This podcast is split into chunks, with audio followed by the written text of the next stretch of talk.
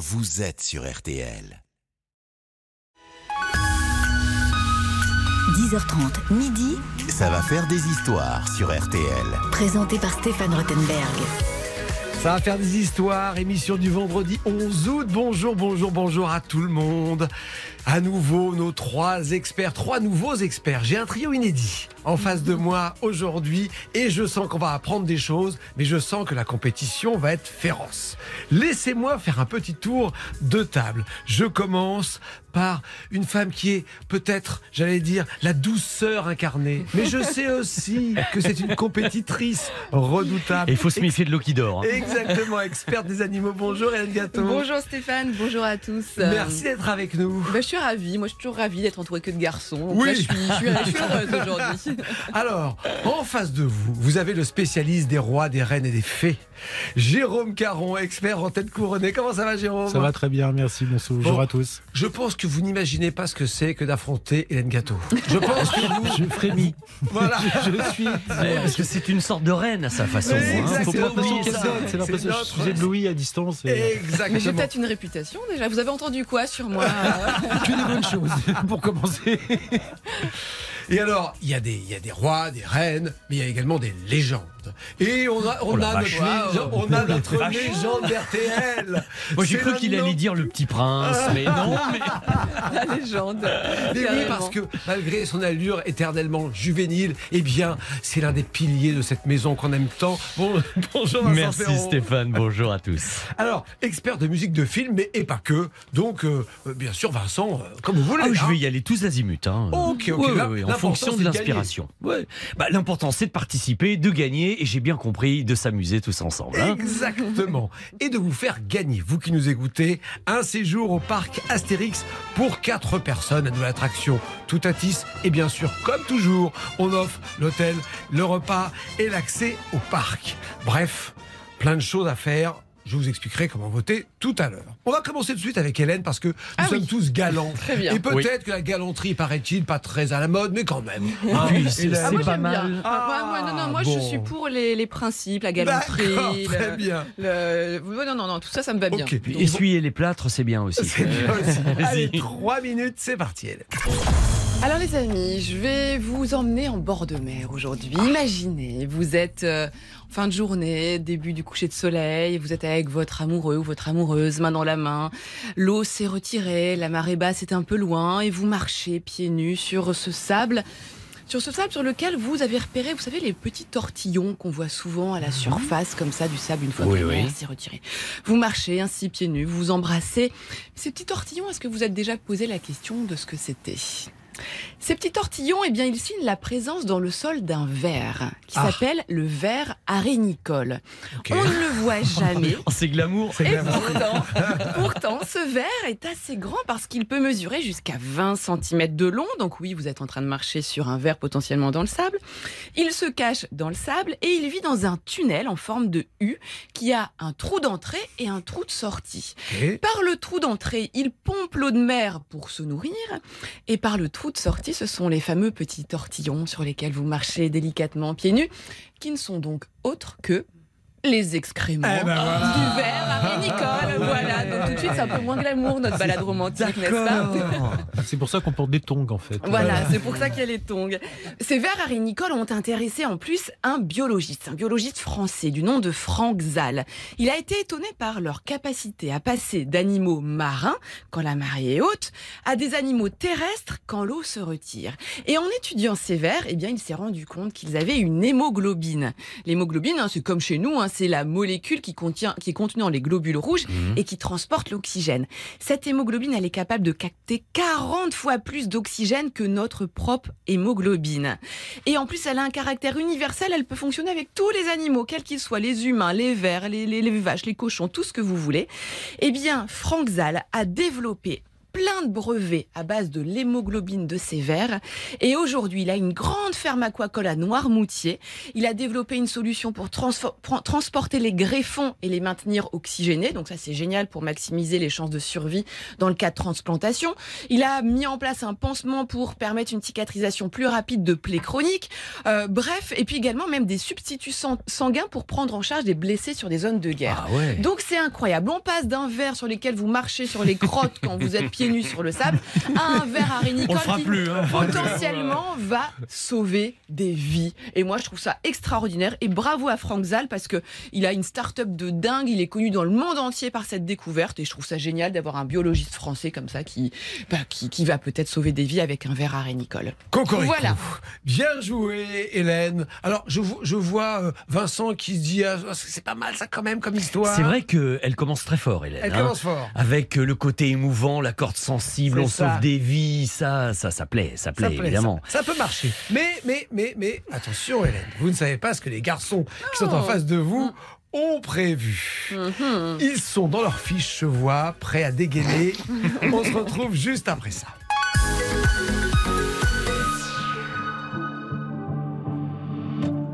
I held a magnifying glass up to our love. Burned a hole through it. And in the light of day, I see the end of us. Guess I always knew it. But if the sun don't shine, I can trick my heart. You can still be mine if we stay in the dark. So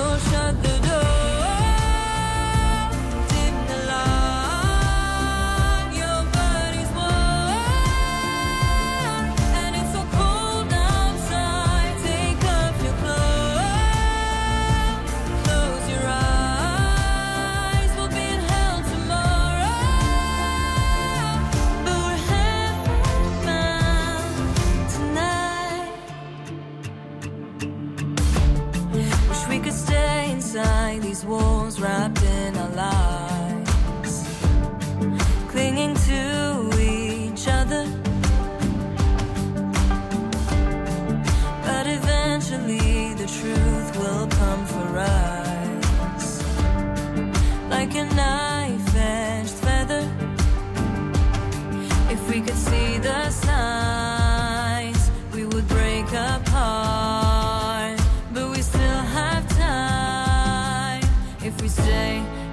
The dark.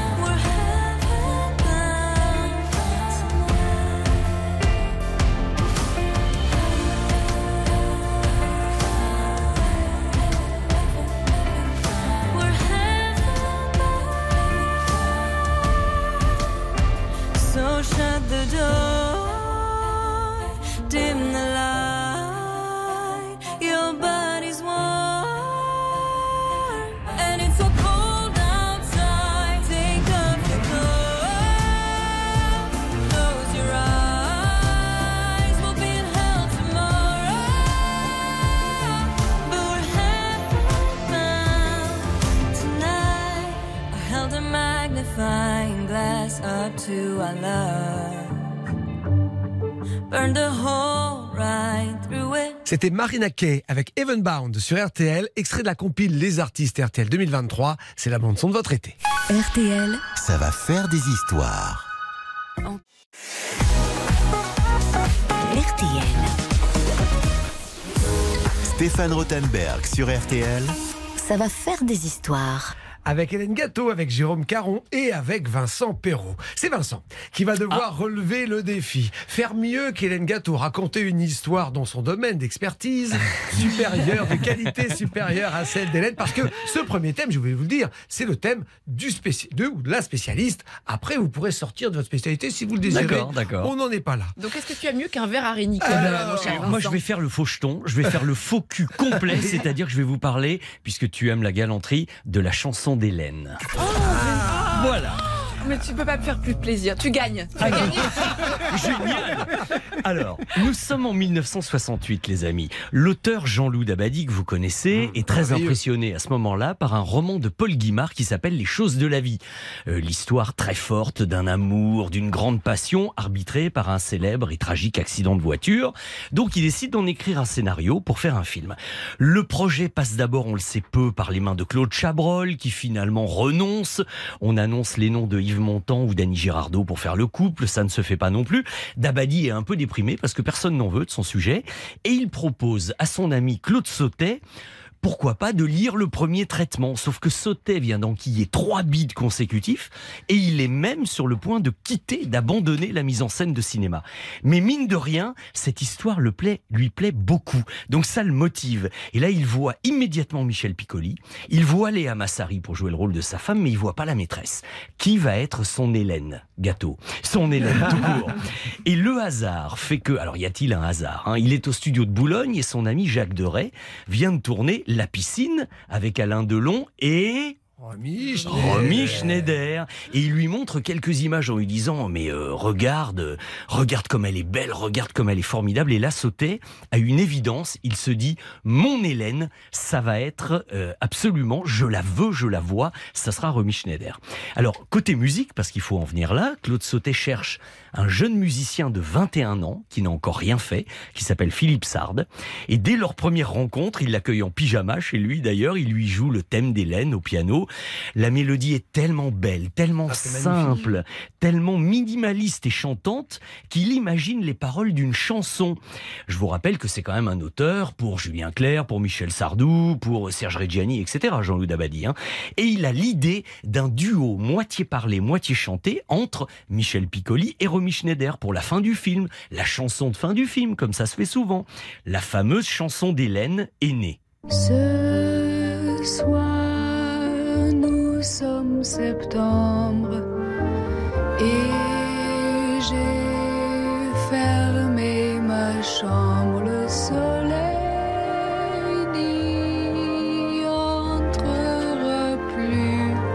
Ne m'aimes plus. Oh, moi j'aurais aimé Ça me ça. fait Je- pleurer direct. Moi, j'aurais continué à l'aimer. hein, enfin, bon. Bref, l'enregistrement se déroule à merveille, dans la bonne humeur. Il y a des photos qui en témoignent. Tout le monde est ravi. Et au moment, figurez-vous, de placer la chanson sur le générique de fin, Sautet fait volte-face et dit non. Non, euh, je le sens pas, c'est une concession commerciale. Je ne veux pas de la chanson dans le film. Bon, eh ben tant pis, la chanson ne sortira que en 45 tours. Le film cartonne, la chanson cartonne également grâce à la radio. Mais ce qui est amusant dans tout ça, c'est que c'est quand même une des très rares chansons de film qui a connu un énorme succès alors qu'elle ne fait pas partie de la elle, et tout le monde pense l'avoir Eh oui. entendue alors que non, elle n'est pas dans le film. Mais Ah, il y a la mélodie au rien, piano qu'on entend tout le ah, temps. hein, dans la le film. mélodie, oui, Ouais. mais pas la chanson. ok, incroyable. Donc vous voyez, plein de gens se disent, je l'ai entendu bien sûr, et non, et non. Et euh, mine de rien, c'est quand même cette chanson qui a ouvert les portes du cinéma à Philippe Sard. La chanson d'Hélène a fait l'objet de nombreuses reprises, dont une que je vous recommande dans un album qui s'appelle Elisa fait son cinéma. C'est la comédienne chanteuse Elisa Tovati qui a trouvé son Michel Piccoli du 21e siècle en la personne de Marc Lavoine. Un oiseau passe comme une dédicace dans le ciel. C'est pas si mal, hein? C'est très bien, et écoutez Marc Lavoine. Je t'aimais tant, Hélène.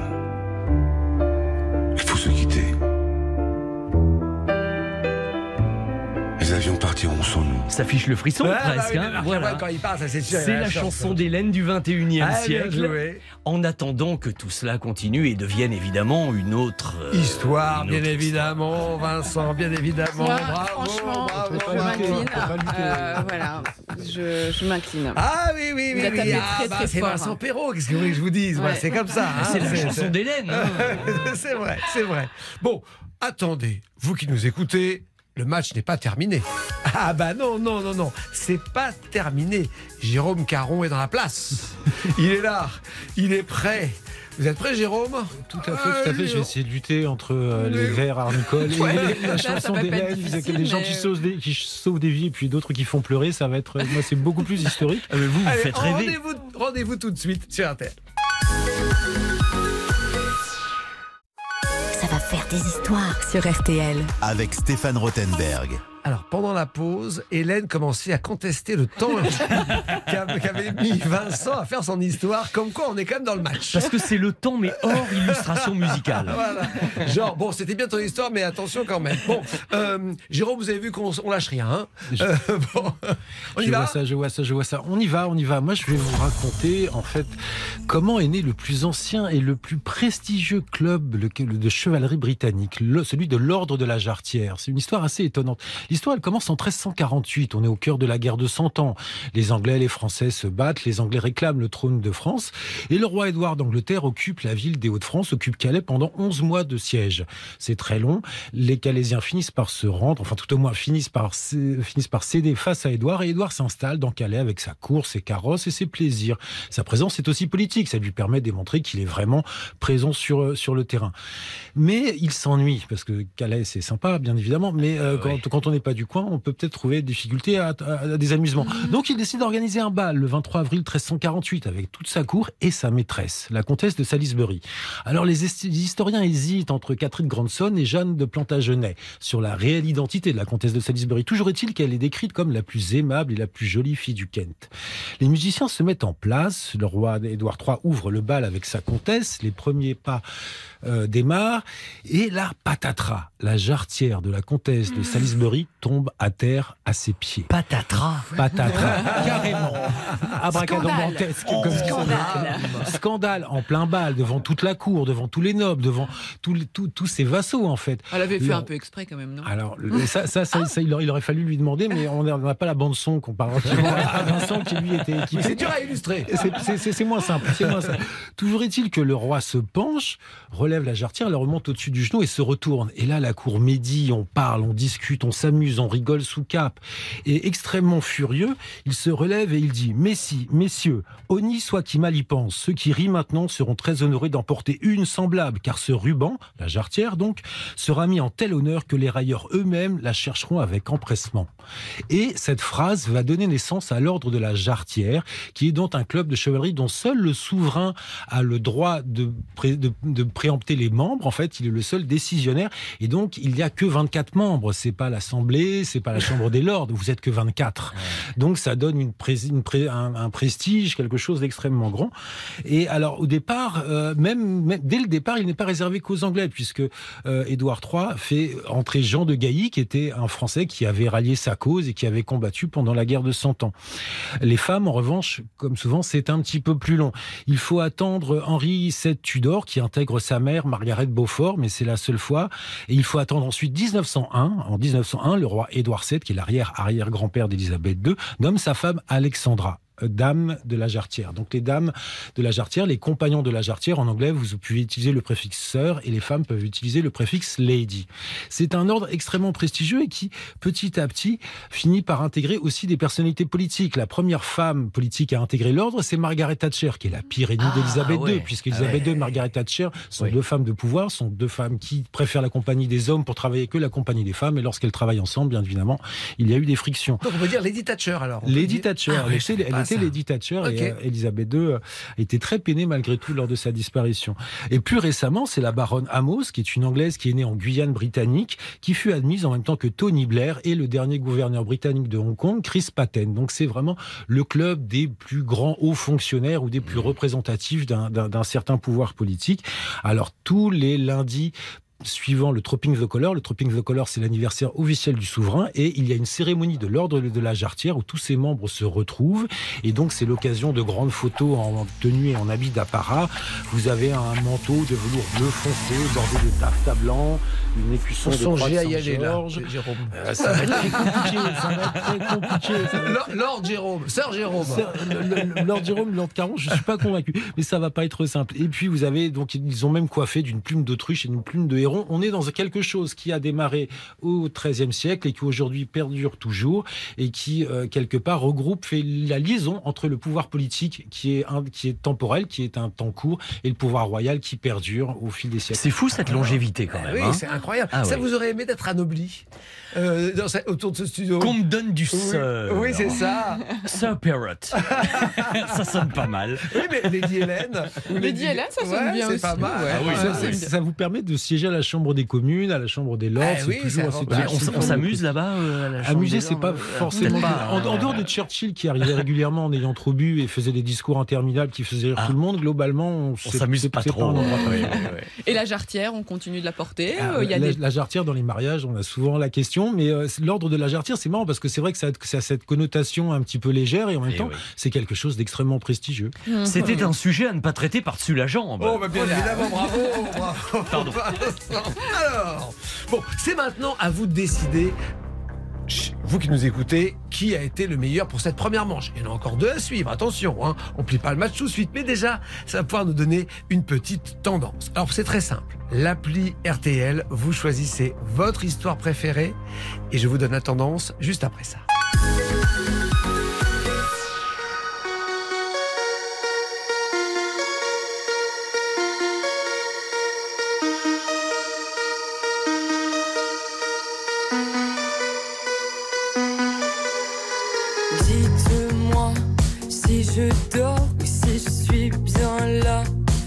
Les stores, cherche la lumière en moi. Dans mon corps, il doit bien y avoir ça. Dites-moi si on ne m'aime plus tant que ça. Ici la haine tue, putain, je ne comprends pas. Pourquoi moi je leur sers d'appât.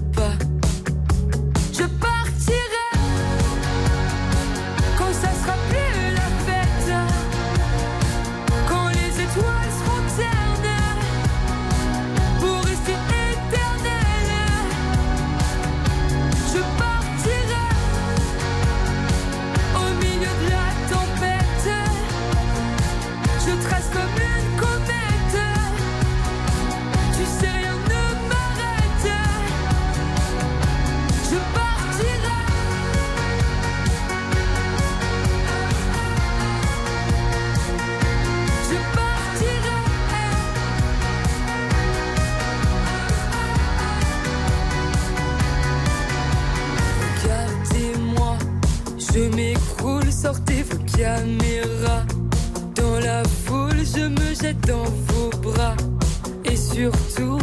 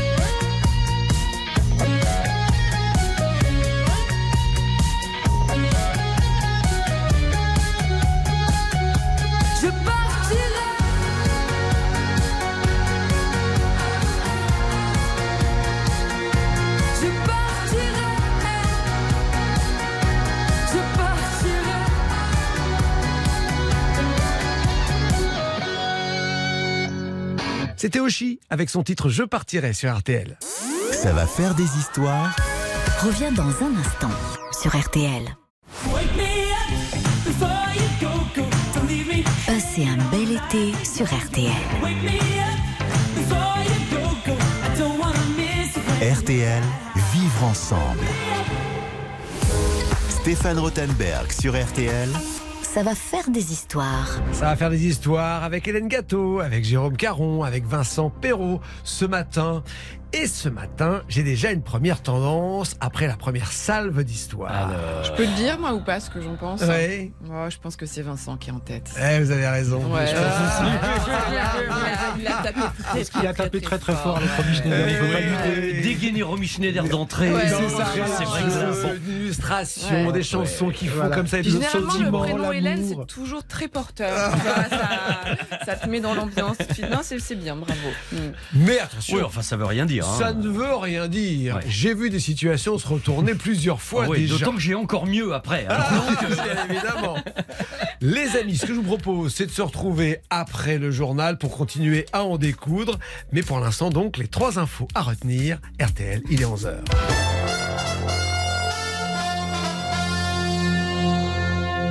Isabelle Choquet pour l'information. Bonjour Isabelle. Bonjour Stéphane, bonjour à tous. La hausse des prix continue de ralentir en France. 4,3% sur un an au mois de juillet contre 4,5% en juin. Ce sont les derniers chiffres de l'INSEE. Euh, malgré tout, depuis début 2022, les prix alimentaires se sont envolés de plus de 18% et conséquence directe, les achats dans l'alimentaire ont chuté de 11% sur un an. Les Français achètent au plus juste, parfois ils se privent. Dominique Schelcher est le PDG de Système U. Il était l'invité d'RTL ce matin. Est un peu plus optimiste pour la rentrée. La bonne nouvelle qu'on peut euh, partager ce matin, c'est que le pic de l'inflation alimentaire est derrière nous. Les prix des produits se sont stabilisés et ils n'augmenteront plus, à part peut-être l'un ou l'autre ponctuellement pour des raisons de matières premières, mais globalement, le pic est derrière nous. Donc déjà, ce qu'il faut dire, c'est qu'on ne reviendra pas au prix d'avant la crise. Mais on peut s'attendre à quelques baisses. Maintenant, la question, c'est à quel rythme les prix pourront-ils rebaisser? Dominique Schelcher, le PDG de Système U. Deux jours après l'incendie qui a fait 11 morts dans un gîte en Alsace, on ignore toujours quelle est l'origine du feu, mais on sait que l'établissement n'était ni déclaré ni aux normes. Y a-t-il un lien? Le drame aurait-il pu être évité ou moins meurtrier? L'enquête devra le déterminer. La vice-procureure de Colmar doit faire le point cet après-midi. Une opération de nettoyage. Stéphane Rothenberg. Ça va faire des histoires sur RTL. Et je suis en bonne compagnie ce matin avec Hélène Gâteau, avec Jérôme Caron et avec Vincent Perrault. Déjà, on a vu qu'ils avaient euh, des sacrées réserves. hein. Ils ont démarré très fort. Est-ce qu'ils sont capables de faire mieux ou est-ce que déjà ils s'essoufflent et déjà ils sont à court d'arguments? On ne sait pas. Pour l'instant, j'ai Vincent Perrault en tête. Ok, ok, ok. Très bien. Et dans ces cas-là, Vincent, faut enchaîner. Ah, d'accord. Ah oui. Ok, alors, mais là, c'est le, le thème imposé, Thème non imposé, ça attention, je sors mes petites fiches. Le thème imposé. Ah oui, ouh, ouh, ouh. thème imposé pour vous trois. hein. Vous vous débrouillez. Alors, Ouais. je reconnais que certains s'arrangent un peu avec le thème. Et parfois, on essaye de comprendre comment ils ont réussi à raconter ces histoires avec ce thème. Là, c'est balle. Balle. Alors, vous m'avez fait une thème un peu. vous- Euh, c'est- c'est va- ça marche est- ou pas? Est-ce qu'une balle de fusil, ça peut Ça aller? marche. Ça marche Oui. Alors, si ça marche, je vais vous parler du film Le Vieux Fusil. Vous Ok. l'avez tous vu ici. Hein. Décidément, tiens, il y a encore Romy Schneider dans Bah le film. oui, mais tu vas Mais, mais c'est non, non, choses. c'est pas d'elle. Ça me faites pas perdre de temps. C'est pas d'elle dont je veux parler. Nous sommes à la fin de l'été 1975 et sortait en France un des plus gros succès de l'année, Le Vieux Fusil, donc avec Philippe Noiret et Romy Schneider. Et si Philippe Noiret a été incroyablement émouvant dans le film, on ne peut pas dire le contraire, eh bien sachez qu'il n'était pas le premier choix du réalisateur Robert Enrico qui lui voulait Lino Ventura dans le rôle Ouais, principal. Ça aurait fait aussi. Bah oui, parce qu'ils avaient déjà tourné en plus Les Grandes Gueules, Les Aventuriers, Boulevard du Rhum ensemble, et donc Enrico va proposer son sujet à Lino Ventura. Mais alors, saviez-vous que Lino Ventura était un cas unique dans l'histoire du cinéma français parce qu'il n'avait pas d'agent? C'est-à-dire que quand on voulait fallait Ventura dans son film, il fallait aller lui présenter son scénario, il fallait prendre rendez-vous, vous étiez reçu dans son bureau, il bourrait une pipe, il vous écoutait, et c'était dans sa maison de Saint-Cloud, qui est aujourd'hui euh, Du la propriété de Jean Dujardin, exactement. Donc c'était quand même très particulier. Ça pouvait durer des heures parce que Lino Ventura détaillait chaque petit aspect du rôle. Il voulait savoir le comment, du pourquoi, du parce que. Et bien souvent, les réalisateurs allaient euh, vraiment à, l'abattoir, quoi. hein. Ils redoutaient cette, euh, épreuve, cet examen. Donc Robert Enrico, lui, est assez détendu parce qu'il a déjà tourné quatre fois avec Ventura. Il est très sûr de son scénario. Je vous rappelle l'histoire de ce médecin, 1944. Il va rejoindre sa famille dans un petit château et il découvre avec horreur que des soldats SS de la division d'Asreich ont assassiné sa fille Horrible. et brûlé vif Ouais, sa femme. Une violence séquence d'ailleurs inoubliable. Bon, il a un esprit de revanche, il prend, il met des balles. Je le dis bien. Ça marche, oui, hein, oui, non, c'est le thème, thème, dans le vieux fusil et il va essayer d'exterminer tout le monde. Alors sur le moment, Lino Ventura est très enthousiaste parce qu'il sent bien que le rôle est fort, valorisant pour un acteur. Mais en y réfléchissant bien, parce que Lino Ventura est très cartésien, voire super tatillon, voire même un peu chiant, hein, on Et dit certains de ses réalisateurs. oui. Son fils Laurent Ventura m'a confié qu'il a rappelé ensuite Robert Enrico pour lui dire Désolé, je ne ferai pas le film. Et je te rends service. Mais, mais pourquoi dit-il Pourquoi? Et il lui explique que lui, Ventura, le dur à cuire, l'homme d'action, l'homme qui distribue des bourpifs, hein, vous le ça. savez, eh bien, ça n'étonnerait finalement personne qu'il arrive à éliminer une dizaine de soldats, fussent-ils euh, SS, à lui tout seul. Donc, il lui conseille de prendre un acteur plutôt intello qui ferait là une vraie performance physique. Eh oui. Et il avait raison. Eh, il avait parce raison. que Enrico, du coup, propose le rôle à Philippe Noiret, qui est pas du tout dans l'action habituellement. Et on est avec lui pour savoir s'il oui. va y arriver en se disant, vas-y, tu les auras jusqu'au bout. Alors sinon, et c'est vrai que Ventura, il en aurait fait une bouchée. Mhm. Vous voyez Ouais. Alors, la morale de cette petite histoire qui me tient très à cœur, celle que je vous raconte là, et que vous sentez comme je la vis, hein, oui. la morale de cette histoire, c'est que personnellement, je ne connais pas beaucoup de comédiens qui auraient été prêts à renoncer à un rôle aussi génial pour eux, pour le bien et la crédibilité d'un film. Mais ça, c'était typique de Ventura, de ses valeurs morales, de l'honnêteté de ce grand homme qui était Lino Ventura, et qui, je le rappelle, était quand même également le créateur de l'association Personnage. Et ça montre bien toute l'humanité de ce personnage. Mais ça, évidemment, c'est une autre euh, histoire. Histoire, bien évidemment. Et cette musique qui a obtenu le César de la meilleure musique à titre posthume pour François Droubet, dont Ah, ça a été Droubet. la dernière musique. Et c'est une mélodie Ah, euh, formidablement émouvante. hein, On a du mal à imaginer qu'il a fait aussi Chapi Chapeau, puisque François Oui, Droubet, ça, c'est une autre histoire. Chapi, chapeau, tagado, chapeau, chapi, tabadi. Voilà. Mais c'est vrai qu'on a du mal après à imaginer, quand on voit l'émotion de Philippe Noiret dans le vieux fusil, que Lino Ventura aurait été capable d'une telle émotion. Mais oui, Acteur génial, Ventura, j'adore, mais on a du mal à imaginer qu'il aurait pu faire aussi bien. Et exactement, mais c'est comme dans le cinéma américain. Vous mettez Sylvester Stallone euh, en, en- en destroyer, ça n'étonne personne. Ouais. Vous mettez Woody Allen, tout d'un coup on va se dire mais comment un, un petit gringalet peut y arriver? Mais là c'était un petit peu la même chose. Cela dit, les- alors pourtant, Dieu sait qu'on voit des horreurs au cinéma aujourd'hui en termes de violence. La scène du lance-flamme, où Ah, effectivement, c'est- c'est euh, insoutenable. les- les- les- du fusil est vraiment très très dur, même encore aujourd'hui, 30 ou 40 ans après. Ouais, c'est plus que ça d'ailleurs. C'est bon. Bon, et ben voilà. Eh Eh ben, ben, Vincent Perrault, quoi. Ouais, hein, il est bon, il est bon. Il est bon. Ventura, Ouais. sinon Oui. faut enchaîner. Quoi. Voilà, exactement. Oh, bah, vous vous appelez les rois et les reines, c'est pas mal non plus. Hein. Euh, bon, euh, Jérôme. Alors, bien joué, Vincent, mais vous savez, il faut pas frimer tout de suite. Parce qu'on ne sait pas ce qui va se passer. C'est pas mon genre. Non, non, non, on ne sait pas ce qui va arriver derrière. Préparez-vous, les autres. Vous allez bientôt entrer en scène. On se retrouve juste après ça.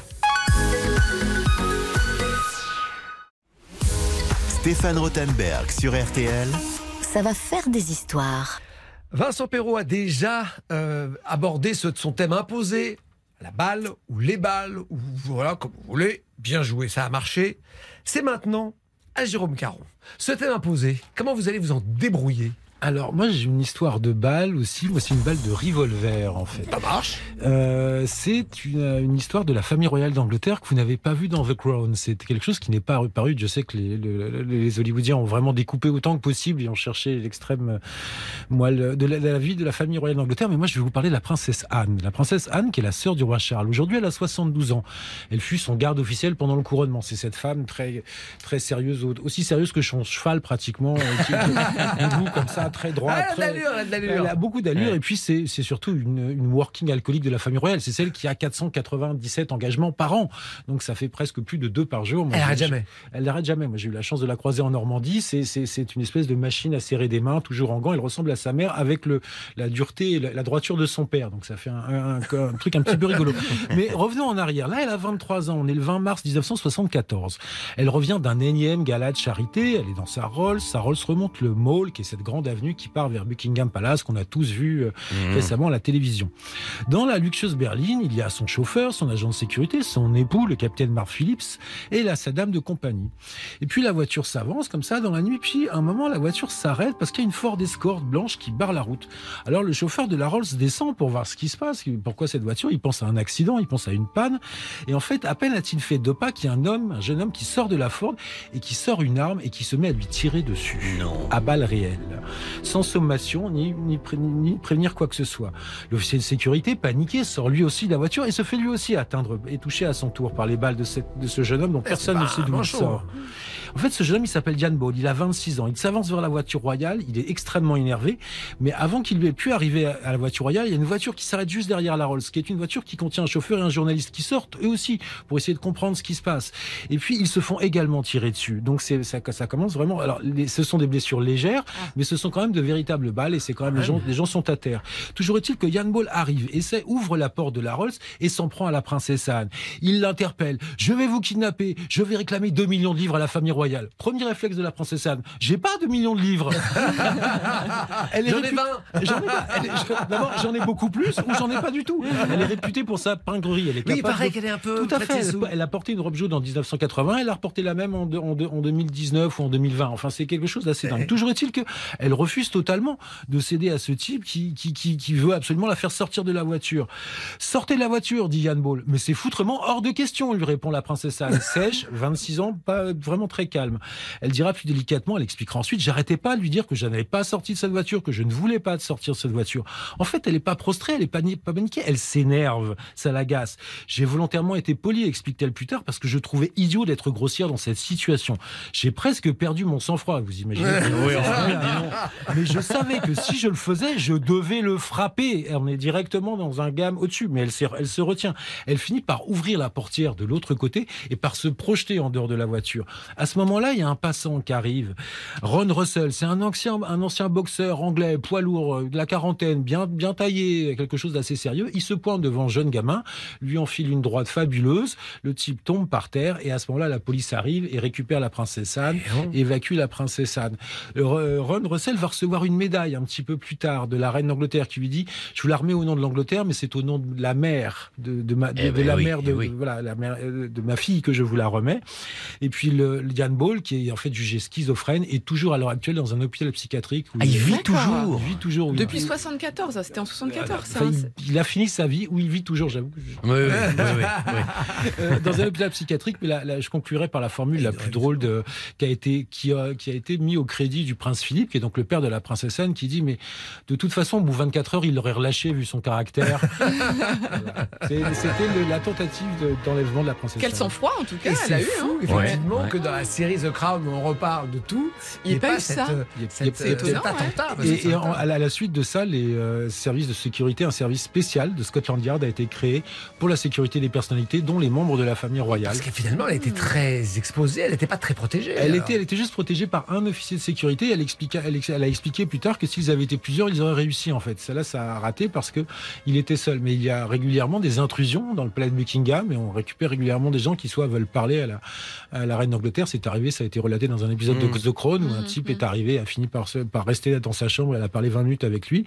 Et puis le, son fils, le prince Charles en Australie, euh, on lui a tiré dessus également avec un pistolet euh, qui, a, qui a mal visé. Mais voilà, il y, a, il y a de temps en temps des tentatives. Et ils ont très peur de l'IRA puisque l'oncle du prince Charles, Lord Mountbatten, s'est fait euh, Eh oui, est mort eh oui. euh, au milieu euh, d'un lac euh, lors de vacances avec toute sa famille euh, par suite à une bombe déposée Le par bateau a explosé. Le si je bateau me a totalement bien, explosé, c'est ça, il y ouais, avait, ouais. euh, Son petit-fils, sa belle-mère. Est-ce que vous suivez l'actualité de la famille royale d'Angleterre? Bah, j'écoute Jérôme. Oui. Donc, ce qui fait que je suis assez au courant quand même. Moi, les tabloïds un petit peu. Oui, euh, peu. J'aime bien regarder où on est Meghan, euh, où on Nulle est euh, le prince Harry, euh, voilà. Ah, pas on parlait de famille royale. Ah, c'est ça. ah bon, J'ai senti Jérôme se tendre. Vous avez parlé de Mégane. C'est non, mais c'est un, c'est un vrai sujet. Mais ça- ce serait une vraie émission. C'est un- un- un ils sont assez passionnants quand même, moi je trouve. Cette famille royale avec leur, leur style, leur accent qui, j'ai appris, se perdait. C'est-à-dire que la qualité de l'anglais parlé par la reine ou par son fils, le prince Charles, par rapport, enfin, du coup, l'actuel roi, par rapport à ses enfants, il paraît qu'il y a une spectaculaire dégradation et que leur- la manière dont ils parlent anglais est beaucoup moins chic et s'américanise un petit peu par rapport à leur père ou à leur Globalement, l'anglais s'américanise. Mais ce qui était marrant avec Elisabeth II, c'est qu'elle faisait hurler de rire toute sa famille parce qu'elle imitait les accents de, du pays, de chaque région de, de l'Angleterre et du Royaume-Uni, comme personne. C'est comme si vous aviez un président qui imitait l'accent du Sud, l'accent du Nord, l'accent Picard et autres. Ouais. Elle faisait ça avec un tel talent parce qu'elle a fait pendant 70 ans, elle a tourné dans le pays, donc elle connaissait tout le monde par cœur. Et elle les racontait, elle racontait ses visites avec les accents. Les gamins étaient morts de rire. Bon, ben voilà. Bon, ça, ça compte pas dans notre. Non, dans non, non, ça anecdote, hein. Bon, Alors, euh, il, reste plus qu'Hélène. Eh oui. Elle est déjà avec son papier dans la main. je- Mais je attendez, suis attendez, prête. Attendez, attendez, vous avez encore quelques petites secondes. On se retrouve juste après ça.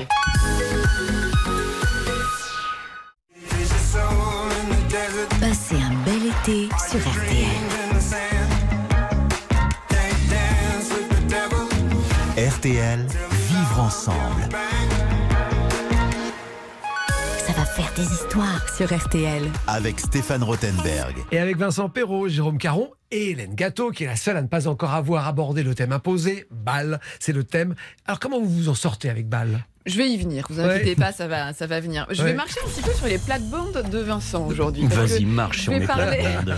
Je vais parler de cinéma et je vais vous raconter une anecdote de tournage au sujet d'un des chiens les plus célèbres au monde du cinéma ou de la télévision, c'est Lassie. Ah bah oui, C'est un collet, la ça, hein. fidèle. C'est ça, c'est un collet, effectivement. Alors, à ses débuts, Lassie a été interprétée par un chien qui s'appelait Pal et dont l'histoire avait pourtant mal commencé. Et donc, c'est plutôt l'histoire de Pal. Bal, Pal, Pal. Non, ça, c'est pas non, la- non, là, ce ne serait pas possible. Fallait la chercher là quand même. Faut en trouver une autre. Non, t'inquiète pas, ça va venir. Un jour, le propriétaire d'un chien l'amène aux deux plus grands dresseurs d'animaux aux États-Unis, à cette époque, les frères Weatherwax. Il s'agissait de Pal. Pal était un chien sympa, de 8 mois, mais à qui il faut tout apprendre et qui a la manie de poursuivre les deux roues et les balles. Ouh, C'est bon, Oui, je l'ai sorti. Voilà. La baballe, tu veux La dire baballe. Ah, ouais, d'accord. Donc les frères Weatherwax vont apprendre les bonnes manières à ce chien, moyennant finance, mais à la fin du stage, eh bien, le propriétaire ne veut pas payer le dressage et leur abandonne son chien pâle. Ça, c'est la première partie de l'histoire. Parallèlement à cela, en 1943, la MGM lance le tournage de Lassie Chien Fidèle et pour interpréter le rôle de Lassie, un collet appartient à un autre dresseur qui s'appelle Frank Inn. Voilà le contexte que je vous pose. Donc on a d'un côté le chien, le collet de Frank Inn, et de l'autre on a Pal qui appartient aux frères Weatherwax, qui sont tous donc des dresseurs. Le film n'a pas encore commencé, mais il y a une catastrophe naturelle qui survient. Le fleuve Sacramento sort de son lit et provoque des inondations historiques au nord de la Californie. La MGM décide de se servir de cet événement pour tourner des images spectaculaires qui seront ensuite utilisées dans le film La chien fidèle, mais Frank Inn, il estime que c'est trop risqué pour son collet de jouer des scènes réelles dans le contexte des inondations. Alors la MGM va faire appel aux frères Weatherwax qui vont leur dire ah non nous, nous aussi on a un collet. Eux, ils il s'appelle. Pal ils s'en foutent un peu il peut aller à la baie il y a pas de problème. Et là c'est la révélation. Pal est un chien ultra courageux performant un acteur né.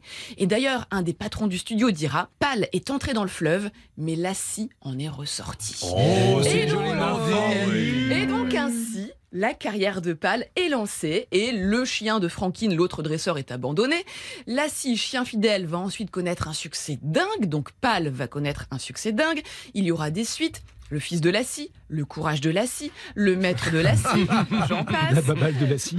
Pal va avoir sa propre émission de radio.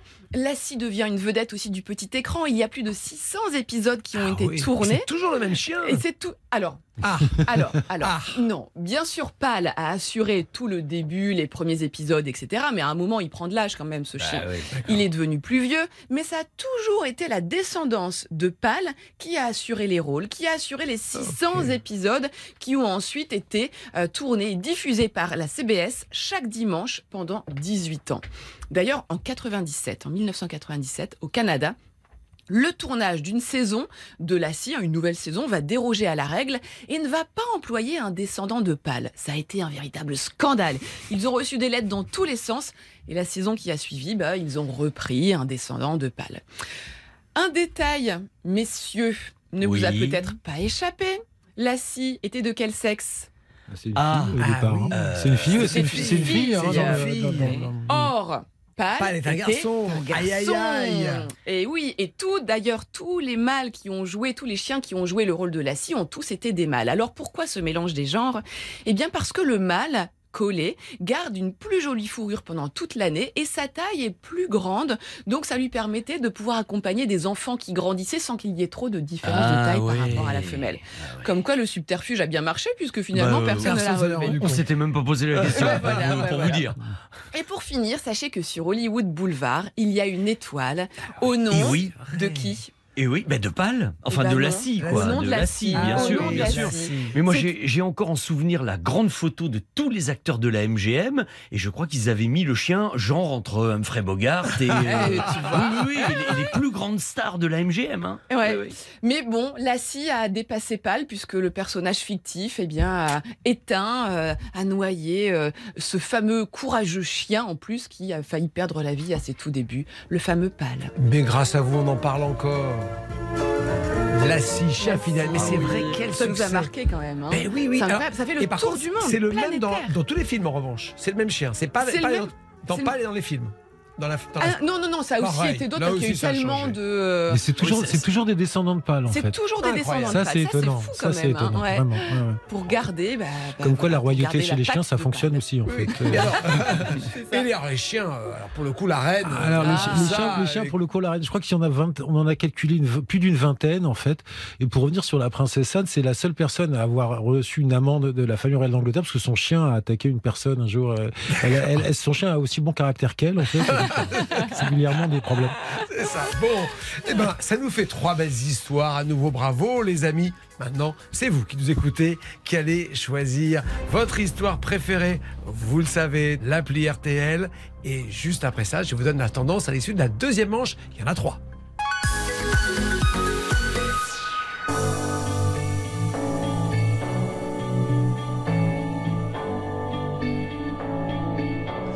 Been reading the legends and the myths, Achilles and his gold, Hercules and his gifts, and Spider-Man's control, and Batman with his fists. And clearly I don't see myself upon that list. But she said, Where'd you wanna go? How much you wanna risk? I'm not looking for somebody with some superhuman gifts, some superhero, some fairy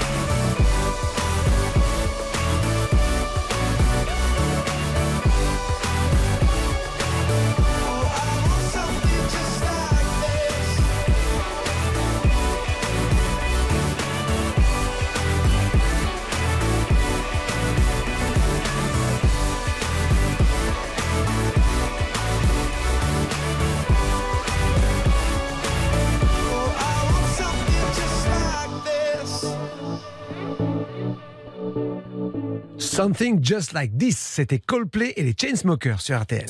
Ça va faire des histoires? Revient dans un instant sur RTL. RTL, Ça va faire des histoires. Ça va faire des histoires avec Hélène Gâteau, avec Jérôme Caron, avec Vincent Perron. Et là, nous abordons la troisième et dernière manche. Le moment où il ne faut pas se rater, où il ne faut pas glisser, où il ne faut pas que sa langue fourche. Le Pour sprint final, quoi. Exactement, Ouais. Vincent. Et c'est Hélène qui est en Ah. tête. Ah, et derrière, j'ai Vincent et Jérôme à égalité. Donc c'est quand même serré. 4 points d'avance, Hélène. 4 Quatre points points, d'avance. c'est pas Quatre mal. points, ouais, c'est pas mal. c'est pas, c'est pas mal 4 points à remonter, c'est pas si facile ça. hein. Depuis qu'on fait les émissions ensemble, Stéphane, c'est la première fois que j'arrive enfin en tête. Et ça, c'est l'effet chien, en fait. C'est l'effet chien, la passion française pour les chiens. Ça marche toujours. Alors, cette troisième manche, c'est carte blanche. Vous pouvez sortir de votre domaine d'expertise si vous le souhaitez, voire piquer le thème de votre voisin si vous avez envie, Hélène, de parler des rois, des reines et des fées. Vous n'hésitez pas. En tous les cas, vous y allez. Mais c'est Jérôme qui va commencer pour cette dernière ligne droite. On Carte au tournant blanche. de cette. Jérôme, attention, c'est parti. Alors, euh, moi, je reviens. Vous avez tous vu, enfin certains d'entre vous ont certainement vu le couronnement du roi Charles euh, euh, Ah en oui. mai dernier. On, avez- on a vu le sceptre, on a vu la couronne. Et on- modeste. très très léger, très, très, très léger, quelque chose de simple, sobre. pas empesé, sobre. Voilà, exactement. Vraiment, on est dans le côté très light de la famille royale. Toujours est-il qu'il était assis sur un trône en bois, très vieux, avec des graffitis, parce qu'à une époque, les gamins, euh, la, la, la baie de Westminster était visible. On pouvait visiter la baie de Westminster, puis les gamins s'amusaient à gratter. J'ai dormi ici le 2 en 1964, etc. Toujours est-il que ce trône en bois est posé sur une grosse pierre jaune. Une grosse pierre jaune. Moi, je vais vous raconter l'histoire de cette pierre, parce que c'est au départ juste une pierre, mais en fait, c'est la pierre du destin. C'est la pierre du destin de l'Écosse. Cette pierre, elle vient d'Écosse. Les rois et d'Écossais montaient dessus pour être couronnés. Ils se tenaient debout et étaient sacrés. On mettait leur couronne dessus. Mais en 1297, le roi Angleterre, Édouard Ier, gagne sa guerre contre son rival écossais John Bayol. Et il ramène la pierre d'Écosse à Westminster. Elle devient possession de l'Angleterre et pour marquer sa victoire, il crée un trône qu'il pose sur la pierre d'Écosse, sur les Écossais symboliquement. en C'est fait. voilà, c'est c'est un Ouais, symbole. Donc, ouais. Et tous les 27 monarques suivants seront couronnés assis sur ce trône, assis sur cette pierre d'Écosse. Tout se déroule à peu près comme cela jusqu'au matin de Noël du 25 décembre 1950. Alors ce jour-là, le responsable de la sécurité, Andrew Hislop, le veilleur de nuit de l'abbaye de Westminster, remarque des éraflures sur une porte du côté sud. Et puis il se penche, puis il voit un cadenas cassé par terre. Il comprend qu'une porte a été fractionnée, que l'abbaye a été visitée dans la nuit. Il rentre à l'intérieur, il regarde, la couronne, la- pardonnez-moi, la croix est encore là, mais il aper- s'aperçoit très rapidement qu'une chose manque, c'est la pierre du destin. Quelqu'un a volé la pierre du destin de 152 kilos en pleine nuit, la nuit de Noël en 1950. Donc c'est la catastrophe, le royaume s'affole. Alors qu'elle est là depuis 7 siècles. alors qu'elle est là depuis 7 siècles. La BBC interrompt ses programmes, les Anglais qui sont en plein Christmas pudding découvrent que l'un des trésors de la royauté a disparu de leur propre abbaye, qui est quand même le symbole absolu de la monarchie. Et le symbole, c'est en face du, du Parlement de Westminster. On est quand même dans- au cœur du pouvoir royal. C'est quand même imposant. hein, c'est- 150 et c'est quand même imposant, sortir avec 150 ça kilos, c'est ça. Vous, vous piquez une montre, ça se voit, mais là, c'est quand même plus compliqué. Et en fait, c'est c'est vraiment l'emblème de la domination anglaise sur l'Écosse. Cette pierre qui, paraît-il, gémit Lorsqu'un roi est couronné dessus, c'est un vrai trés- trésor national. Scotland Yard patauge, ils savent pas où aller. Les détectives trouvent juste une montre cassée sur les yeux, puis ils comprennent rapidement que les voleurs devaient être plusieurs, parce qu'à 150 Bah kilos, euh, ouais. Bon, ils, ils trouvent un vieux manteau un petit peu plus loin, donc ils supposent que la pierre a été déplacée sur le manteau, sur le dallage millénaire de l'abbaye, mais pour le reste, il n'y a rien du tout. Il n'y a pas d'indice, il n'y a pas de preuve, ils ne savent rien. Donc on publie une photo de la pierre, ses dimensions, dans le journal, et puis on ferme les frontières avec l'Écosse, une première depuis 400 ans, de Mais peur que la pierre euh, en Écosse, parce que c'est quand même un trésor national qui a été volé. Le seul truc qu'on trouve, en fait, c'est euh, un- un- la présence d'un couple à bord d'une voiture la nuit, pas très loin. Alors à première vue, ils se faisaient des bisous, puis le policier, le policier qui était en faction a discuté un petit peu avec eux, a échangé une cigarette, puis rien d'autre. Puis il se passe rien pendant, pendant plusieurs mois. Mais Scotland Yard continue de chercher, et puis euh, ils s'aperçoivent que la plaque d'immatriculation de cette voiture vient d'Édimbourg, qui est quand même une ville plus qu'écossaise. Et euh, donc euh, l'enquête s'oriente alors de l'autre côté du mur d'Adrien, qui séparait à l'époque des Romains l'Écosse de l'Angleterre. Elle va vers les milieux étudiants, indépendantistes. La police interroge finalement Yad Hamilton. Yad Hamilton, il a 25 ans, il c'est un exalté. Il suit les cours d'un professeur d'université qui appelle à l'indépendance de l'Écosse. Mais il a été contrôlé à la gare Saint-Pancras la nuit du vol. Et puis surtout, les enquêteurs découvrent qu'il a emprunté tous les livres possibles sur l'abbaye de Westminster à la bibliothèque municipale de Glasgow. Donc, euh, et puis ils interrogent aussi trois autres étudiants avec une jeune fille qui a un pied cassé, mais ils n'ont pas de preuves, ça avance pas beaucoup. Mais coup de tonnerre, le 8 avril 1951, donc plusieurs mois après la nuit de Noël, le Sunday Express publie l'interview d'Ian Hamilton. Et là, l'étudiant raconte comment il a volé lui-même la pierre du destin avec ses copains. Comment ils ont pris la pierre, qui, il y a deux cerceaux qui tiennent la pierre, ils l'ont soulevée, ils l'ont avancée, mais la pierre s'est cassée en deux. Donc il y a eu un gros morceau et un petit morceau. Ils ont enterré le gros morceau dans un champ du Kent. Ils sont venus le rechercher plus tard, de peur qu'ils explosent avec le gel. Le petit morceau, lui, a été caché dans un garage. Et puis ils ont ramené tout ça pendant 18 heures en voiture à Glasgow, en Écosse. Ils ont réussi leur pari de ramener la pierre d'Écosse. Et justement, trois jours après la parution euh, de, l'article, on retrouve la pierre d'Écosse, la pierre du destin, est découverte dans, euh, sur l'hôtel de l'abbaye d'Apro, dans la région de Dundee. Sur cette, dans cette abbaye a été signée la signature d'indépendance de l'Écosse. C'est un lieu extrêmement historique. Et pour finir, Oui, parce que les gongs. Là, c'est c'est déjà, explosé. C'est déjà explosé depuis longtemps le timing, cher Jérôme. Et, et pour, et pour finir, étonnamment, euh, les, les- les jeunes étudiants qui ont volé la pièce ne sont pas inquiétés par la police. Ils sont Ah juste ouais. traités de vandales par le ministre de l'Intérieur. Et en 1996, pour les 700 ans du vol de la pierre, l'Angleterre, qui a récupéré la pierre en 30 ans, la redonne définitivement à l'Écosse et on la Ah, ressort la- uniquement pour les couronnements, comme on l'a vu. Ah, Donc c'est quand même la pierre sur laquelle était Charles. Tout à euh, fait. Mais aujourd'hui- Enfin, un morceau de la pierre. Tout, non, non, ils ont, les, étudiants avaient recollé ils la l'ont il pierre, a recollé. avaient collé le drapeau de l'Écosse dessus, et elle a été ramenée en Angleterre, puis rendue à l'Écosse en 1996 pour les 700 ans du vol, puisque c'est considéré comme un vol, mais ils la ressortent uniquement au cours Bon. d'une grande cérémonie pour le couronnement. Pardon, j'étais trop long, je sais. Non, non, non, mais bon, c'est pour la bonne cause. Ah, bah, sacrée histoire, cette pierre. C'est voilà, comme quoi euh, c'est juste une pierre de grès de 152 kilos, mais euh, bon, la, la durée fait la- l'histoire. la Bien joué, la dalle sacrée d'Écosse. Bien joué, Jérôme. Bon, bah, vous savez ce qu'il reste à faire, Hélène? Cours. Vincent? On va faire court, en on fait, va c'est essayer de ça, faire parce mieux, que, voilà. parce que là, finalement, il nous a pris notre temps. hein. Merci, Jérôme. Exactement, peut-être un peu plus court. On se retrouve juste après ça pour la dernière ligne droite.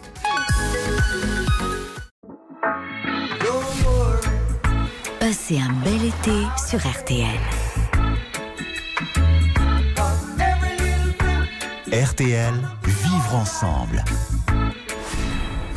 Ça va faire des histoires sur RTL. Avec Stéphane Rothenberg. Et Hélène Gâteau, Jérôme Caron, Vincent Perrault. Jérôme, ça y est, il est au chômage technique. Il a plus qu'à regarder. Il ce a qui rangé se passe. sa pierre. voilà. Il est là, il peut rien faire. Il n'est plus maître de son destin. Hélène, il va falloir y aller. Vous êtes en tête pour l'instant, donc c'est pas mal. Ouais. Mais il faut pas mollir. Non, non, non, mais je vais pas mollir. Je vais pas mollir parce que je vais vous raconter l'histoire d'un d'un animal qui me fascine et qui est le plus grand squatteur de tous les temps. J'ai nommé le coucou. Voilà, c'est lui. Oui, c'est lui. Et derrière son champ reconnaissable entre mille se cache donc un squatteur, un vrai parasite. Alors il y a plein d'espèces de coucous dans le monde entier et tous font pareil. On dit d'ailleurs, hein, vous devez tous le savoir, on dit que le coucou prend le nid des autres oiseaux. Oui. Mais qu'est-ce qui se cache véritablement derrière tout ça? En fait, les femelles, elles vont déléguer la couvaison et l'élevage de leurs rejetons à d'autres espèces d'oiseaux en allant pondre dans le nid d'autres oiseaux. Et ça, c'est extrêmement rare sur la planète, les oiseaux qui font ça, mais ça nécessite de mettre en place de sacrées stratégies. Alors, je vais vous expliquer comment elle fait la femelle coucou pour aller euh, squatter le nid des autres. Bah déjà, il faut trouver le bon moment pour aller pondre. Ça se fait en l'absence de l'hôte du nid, vous imaginez bien. Et là, le mâle coucou, il peut venir en appui en détournant l'attention des hôtes et en chantant, voire en les attaquant pour qu'ils sortent du nid. Là, ni une ni deux, qu'est-ce qu'elle fait, notre petite femelle coucou? Bah, Elle va se foutre dans le nid et puis elle pond. Et les coucous, ils ont un truc, c'est qu'ils pondent à la vitesse de l'éclair pour justement ne pas se faire chauffer. Donc, pof, pouf, Ah, un œuf. Vous imaginez le bruit de l'œuf qui tombe. Un œuf. Voilà. Ah voilà, pas Voilà. mal. On va dire que c'est comme ça. La femelle coucou pond un œuf au milieu des autres œufs qui étaient déjà présents dans le nid. Et qu'est-ce que fait la femelle? Eh bien, elle va gober un des œufs qui était présent au cas où l'oiseau de Ah, l'espèce compte. hôte s'est compté Bien sûr. pour déjà essayer de euh, pas noyer le poisson, mais en tout cas de cacher son œuf. Ça, c'est la première stratégie. Autre stratégie qui est assez folle aussi, c'est que l'œuf de la femelle coucou ressemblera presque à s'y méprendre aux œufs de l'hôte. Parce que chez les oiseaux, en fonction des espèces, on peut avoir des œufs bleus, des œufs gris, des œufs rougeâtres, des œufs blancs. Eh bien, les coucous sont capables d'adapter la couleur de leur œuf en fonction de l'espèce dans laquelle ils vont aller pondre. C'est du mimétisme, hein, Ça. C'est du C'est des mimétisme, caméléons exactement. œufs. Alors une fois que l'œuf est abandonné, parce que quand même la femelle coucou elle abandonne son œuf, il faut quand même dire Oui. les choses telles qu'elles sont. Mais elle va surveiller de loin ce qu'il va se passer. Si la supercherie n'a pas fonctionné, c'est-à-dire que si l'hôte découvre que c'est pas son œuf et qu'il détruit l'œuf de la femelle coucou, bah le coucou qu'est-ce qu'il va faire? Il va s'attaquer aux autres œufs qui étaient présents dans le nid, il va tout détruire et l'oiseau hôte va devoir faire une nouvelle ponte qui sera potentiellement aussi parasité par le coucou. Donc, il a plutôt intérêt à garder l'œuf intrus.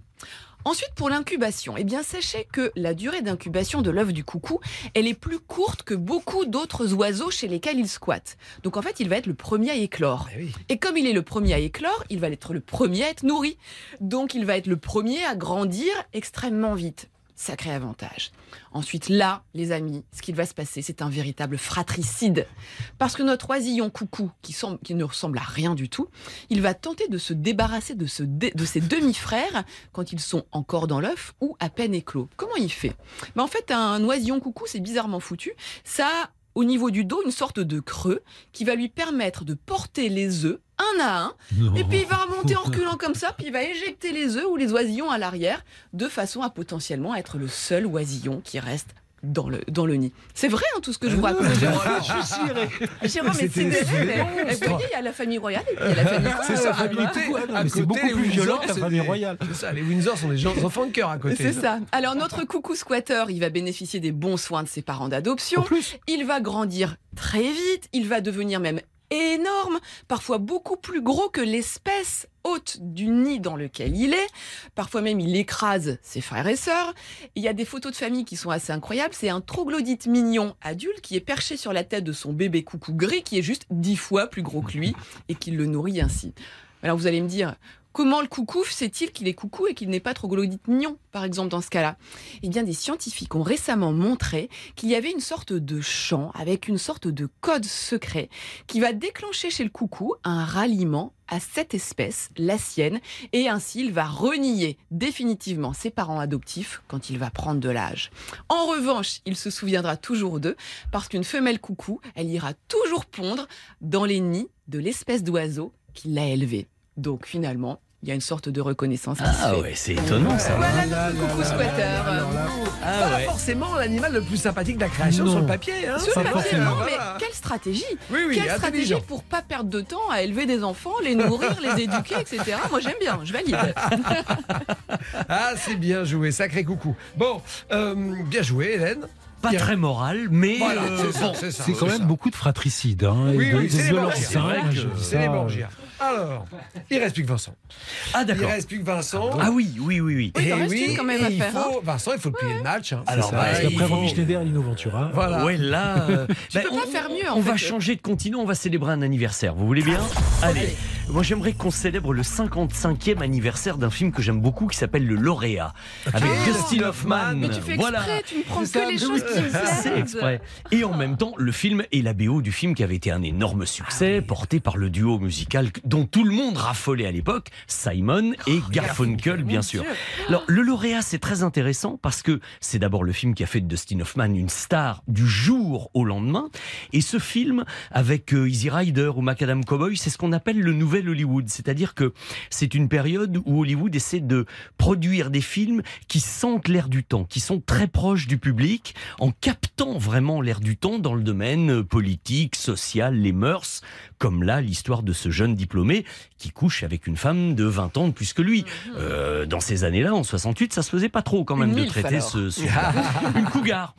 Et, euh, et pour donc ce film très à l'écoute de son temps, bon, il était logique que Mike Nichols, le réalisateur, ait voulu des chanteurs à la mode du moment. Il choisit Simon et Garfunkel parce que ça cartonne évidemment. Et son idée, c'est de reprendre des tubes. Alors il prend April comme She Will, deux ou trois autres très très grands succès, et celle-ci également.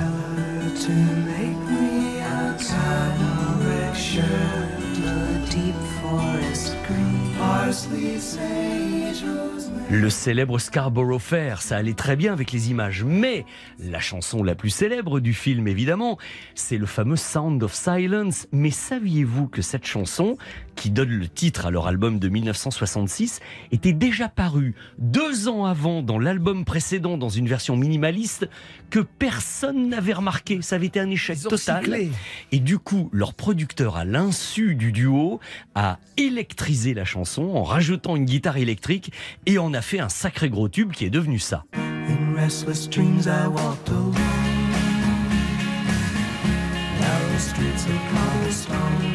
Alors ça, c'est la vraie chanson du film. Mais du coup, Mike Nichols se dit que la BO de son lauréat, ça va être une compile. Il n'y a rien de neuf. Alors il demande à Paul Simon de lui enregistrer quand même au moins une chanson en lien, en rapport avec le film. Sauf que Paul Simon, pour tout vous dire, il est en tournée, ça l'emmerde un peu, mais la production insiste, insiste, et qu'est-ce qu'il fait? Alors il recycle. Il prend une chanson sur laquelle il est plus ou moins en train de travailler pour son album suivant, il lui fait une maquette de 40 secondes un peu bâclée, qu'il va appeler Mrs. Robinson, du nom de la fameuse cougar avec laquelle couche Dustin Hoffman. Et d'ailleurs, c'est une chanson qui était prévue pour Mrs. Roosevelt au départ. Il a dit, oh ben, Roosevelt, ça va devenir Robinson. Mais ce qui est fou dans cette histoire, c'est que tout le monde pense que Mrs. Robinson, c'est la chanson du film, alors que c'est une pauvre maquette de 40 secondes que l'on n'entend même pas dans le film, sauf dans une petite scène de voiture. Et ensuite, qu'est-ce qui s'est passé? Parce qu'elle existe, vous allez me dire, la Oui, chanson. Et bien, c'est que devant le succès triomphal du film, Paul Simon s'est dit, il faudrait peut-être que je la finisse, la chanson quand même. Et il l'a terminée après la sortie Après du film. et elle est sortie dans l'album suivant. Et elle est devenue une soi-disant chanson de film qui a été finie après et qui a eu du succès après le film. Tout le monde dit Mrs. Robinson, c'est la chanson du lauréat, sauf qu'elle n'y est que pendant 30 secondes et dans une version très très minimaliste. Donc finalement, le duo en plus Simon et Garfunkel était sur le point de se séparer à ce moment-là, mais ils ont terminé en beauté avant que tout cela ne devienne évidemment une autre histoire.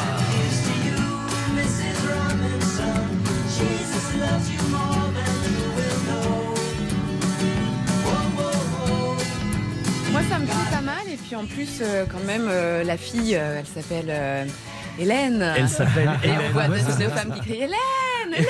Là, Exactement. moi, je- la fille de. Mrs. Robinson. Non, c'est quand même le, le seul qui couche avec la mère et avec la fille. Ah, ça, bah, c'est- ça arrive même au meilleur. On peut- on peut pas enchaîner après ça. Moi, ça me rappelle, euh, le- par rapport à ce, que, à ce que vous disiez, Vincent, sur les acteurs qui refusent des rôles. Redford a refusé le rôle du rôle lauréat en expliquant à Mike Nichols que, beau comme il était, personne ne croirait qu'il aurait du mal à séduire les filles. En fait. Mais oui. Redford a vraiment refusé le rôle pour garder la qualité du film et qu'a qu'a donc lancé Dustin Hoffman. quoi. C'est vrai, mais c'est... et il avait peut-être pas complètement tort, hein, Oui, d'ailleurs. bien sûr. Ouais, ouais. Eh bien, vo- vo- voilà, on a nos, on a nos neuf histoires. On peut maintenant faire le bilan. Là, on a tout, on a tout donné. Ah, j'ai vu, j'ai vu, j'ai vu, j'ai vu, j'ai vu, j'ai vu. C'était très, très varié en plus. Très hein, varié, eu plein très de- varié. Mais j'ai besoin quand même d'un seul vainqueur, d'un seul lauréat, si je puis me permettre. Alors, bien sûr, pour gagner le séjour pour 4 au parc Astérix, découvrir la nouvelle attraction Toutatis et gagner l'hôtel, les repas, l'accès au parc, bien sûr. Vous votez l'appli RTL, le verdict juste après ça. Passons l'été ensemble sur RTL. RTL, vivre ensemble. Jusqu'à midi sur RTL, Ça va faire des histoires. Avec Stéphane Rothenberg. Hélène Gâteau, Jérôme Caron, Vincent Perrault nous ont raconté des histoires. On était scotchés, on était accrochés à leurs lèvres lorsqu'on a entendu tout ça. Et bien sûr, j'ai un résultat. J'ai un résultat avec euh, un verdict euh, serré, 36% de vote. Ça suffit lorsqu'on a trois euh, compétiteurs pour l'emporter. Là, on se regarde. On on se se regarde. je sens, je sens, Je vois je le- sens. la sueur qui commence à perler sur le front de Vincent, mais studio. qui va gagner? Qui va gagner? C'est Vincent Perrault qui l'emporte. C'est bien joué. On s'incline. 36%. Bravo. Et alors? Cédric a voté pour vous, Vincent Ouais. Perrault. Du coup, voilà, dans le- tous ceux qui ont voté pour vous, on a, on a tiré au sort. Et c'est Cédric euh, qui est sorti du chapeau. Il habite Dunkerque, on l'appelle. et vous Alors, il faut que je l'appelle. Ouais. Ok. C'est parti, regardez. Bon, très bien. Oui, allô Allô, Cédric à l'appareil Oui. Oui, bonjour. Je ne sais pas si vous reconnaissez ma voix, mais je suis là pour vous annoncer une bonne nouvelle. Vous savez qui vous appelle Perrault Bah oui, vous avez voté pour lui. Il y a 5 minutes. Voilà, exactement. C'est bien. Alors Cédric, d'abord, je vous remercie d'avoir voté pour moi et, et pour euh, mes histoires, mais vous allez être récompensé car si vous aimez l'histoire de la Gaule, si vous aimez ce petit territoire qui n'a pas cédé à Jules César, si vous aimez Astérix, eh bien vous allez partir au parc Astérix. Ah, Est-ce que ça vous branche Trop content. Merci. Merci RTL. Merci Vincent. Vous Quoi allez pouvoir profiter de tout ça. Tout à l'heure, Stéphane a raconté tout ce que vous aviez, hein, l'accès Oui, au voilà, parc, tout l'hôtel ça, et c'est tout. gagné. Vous allez vous Super. régaler. Mais j'ai mieux, Bah, Cédric. merci. Merci beaucoup. Je suis trop content. Alors j'ai mieux, enfin peut-être. Euh, j'ai peut-être pour vous un euh, bon d'achat de 200 euros sur le site spartou.com. Vous pourrez faire vos emplettes pour vous équiper pour le parc Astérix. Mais attention, pour ça, il faut être perspicace. Je vais faire une affirmation au sujet de Vincent. Et vous allez me dire si elle est vraie ou fausse. Oula. Alors, vous savez que Vincent n'est pas seulement de radio et qu'il aime bien les engins motorisés. On sait qu'il maîtrise bien les engins à quatre roues, mais mieux que ça. Figurez-vous qu'il a été à l'occasion d'un événement patrouilleur de la patrouille de France. Le Fouga Magister n'a pas de secret pour lui. Est-ce que c'est vrai ou est-ce que c'est faux? Euh, je dirais que c'est vrai, parce que Vincent a beaucoup d'expérience. Ça fait longtemps qu'il qu'il est dans les médias, donc je dirais que c'est vrai. Alors, est-ce que vous maîtrisez les jets? Eh bien, oui. C'est la vérité. Oui. Mais attendez, mais c'est fou J'ai eu cette chance inouïe, ce privilège, non pas d'aller à Top Gun, mais quasiment. J'étais à- l'école de l'air de Salon de Provence, euh, parce que pour préparer un record du monde de dragster, je suis allé m'entraîner avec les pilotes de chasse de la patrouille de France. J'en ai profité pour faire un livre et un film, un documentaire sur eux, et j'ai volé six fois avec eux. Oui, mais en passager, les- vous avez en jamais tenu de Mais manche. si, mais si, Mais parce non. qu'ils ont. Alors, j'ai pas trop Non, le mais droit de dire. ils m'ont laissé un petit peu les commandes. J'ai fait des mises sur le dos, etc. Alors, j'étais évidemment passager. Ah bah bien sûr. Surtout dans les vols d'entraînement, mais ils m'ont de temps en temps un peu laissé les Ah commandes. ouais, c'est ce qu'on fait, c'est pilote Et à faire. hein. c'est probablement une des expériences les plus fortes et les plus folles de ma vie. Se retrouver en patrouille, euh, s'entraîner avec eux, voler avec eux. Euh, on n'a pas le droit de le faire quand on est civil. Mais hein, il vous faut aviez l'estomac bien accroché parce que Ah bah, c'était pas le voile noir, tout ça, comme on voit la- vous avez pas ça? Excusez-moi, mais j'étais surtout au bord de la gerbe en permanence. Hein, je peux vous dire que ça secoue rudement. J'ai pas été malade. Hein. J'ai jamais été malade, mais j'ai vécu avec eux et grâce à eux des, des souvenirs extraordinaires. Donc oui, c'est vrai, j'ai patrouillé avec eux. Moi, j'ai encore le souvenir des photos de Vincent. Je les vois encore. euh, euh, j'avais, je t'avais trouvé très, Pas là. très séduisant quand même dans, dans cette petite tenue de. Merci. Oh, attendez, je- ça, on va vous laisser en tête. Ça, c'est une autre histoire. Peut-être qu'un jour, la chronique sera, sera pr- présentée par Jérôme. Ça, c'est un autre sujet. Alors, euh, merci, bravo, Cédric. Le parc Astérix et 200 euros. Pour vous, les amis en studio, on se retrouve juste après ça. Stéphane Rothenberg, Ça va faire des histoires sur RTL. Alors bien sûr, vous retrouvez mes amis dans Ça va faire des histoires, mais vous savez qu'ils ont une autre vie. Ils font autre chose le reste du temps. Alors justement, Hélène bien sûr, chroniqueuse chez Stéphane, euh, les petits matins sur RTL, mais quoi d'autre? Ben, moi, on peut me suivre aussi. On peut suivre ma vie, justement, avec Colonel, mon chien, qui est une véritable vedette bah, sur Instagram. Ah Ben oui, Hélène Moi, suis nul Gâteau sur les off. réseaux sociaux, il faut que je vois ça. Ah, bah, venez me voir. Ben oui, moi je suis, je sais, c'est Stéphane, pas très bien fait. voyons. Bah, Ouais. bah, comment il s'appelle colonel Non, colonel. Génial. Voilà, colonel mon chien et, euh, et il a un capital sympathie de dingue. Voilà, on l'adore. Vincent Alors moi je suis en vacances de radio, à part Oui. quand j'ai le plaisir de venir vous voir évidemment, mais euh, la séquence RTL Pop Ciné des matinales du week-end Ah bah oui. a son prolongement vidéo sur la chaîne Pop Cinoche. Et, et le magazine de ce mois-ci, mon invité c'est Elisa Tovati, justement dont on parlait tout à l'heure avec la chanson d'Hélène, et un, un grand focus sur les plus grandes affiches de l'histoire du cinéma. Et de Donc euh, un cinéphile ne se repose jamais, Ah, monsieur. Stéphane. Et alors Jérôme, point de vue Le point de vue, moi, vous pouvez retrouver oui. toute l'équipe de point de vue, les, les histoires les cachées ou les histoires euh, connues euh, de la famille royale d'Angleterre, des autres familles royales. On a aussi euh, beaucoup de choses sur des intérieurs d'exception, des invités d'exception. On essaye puis de varier les plaisirs et l'été, c'est on a c'est votre de grande l'histoire. C'est c'est une belle saison. On espère euh, continuer à faire parler euh, tous les gens qui fascinent et qui parfois font rêver ou qu'on dé- aime détester selon euh, l'endroit Ça où on se peut place. arriver, ça peut arriver. Merci les amis d'avoir été avec moi ce matin. Et oh là là, ça y est, il est midi, c'est les infos de la mi-journée.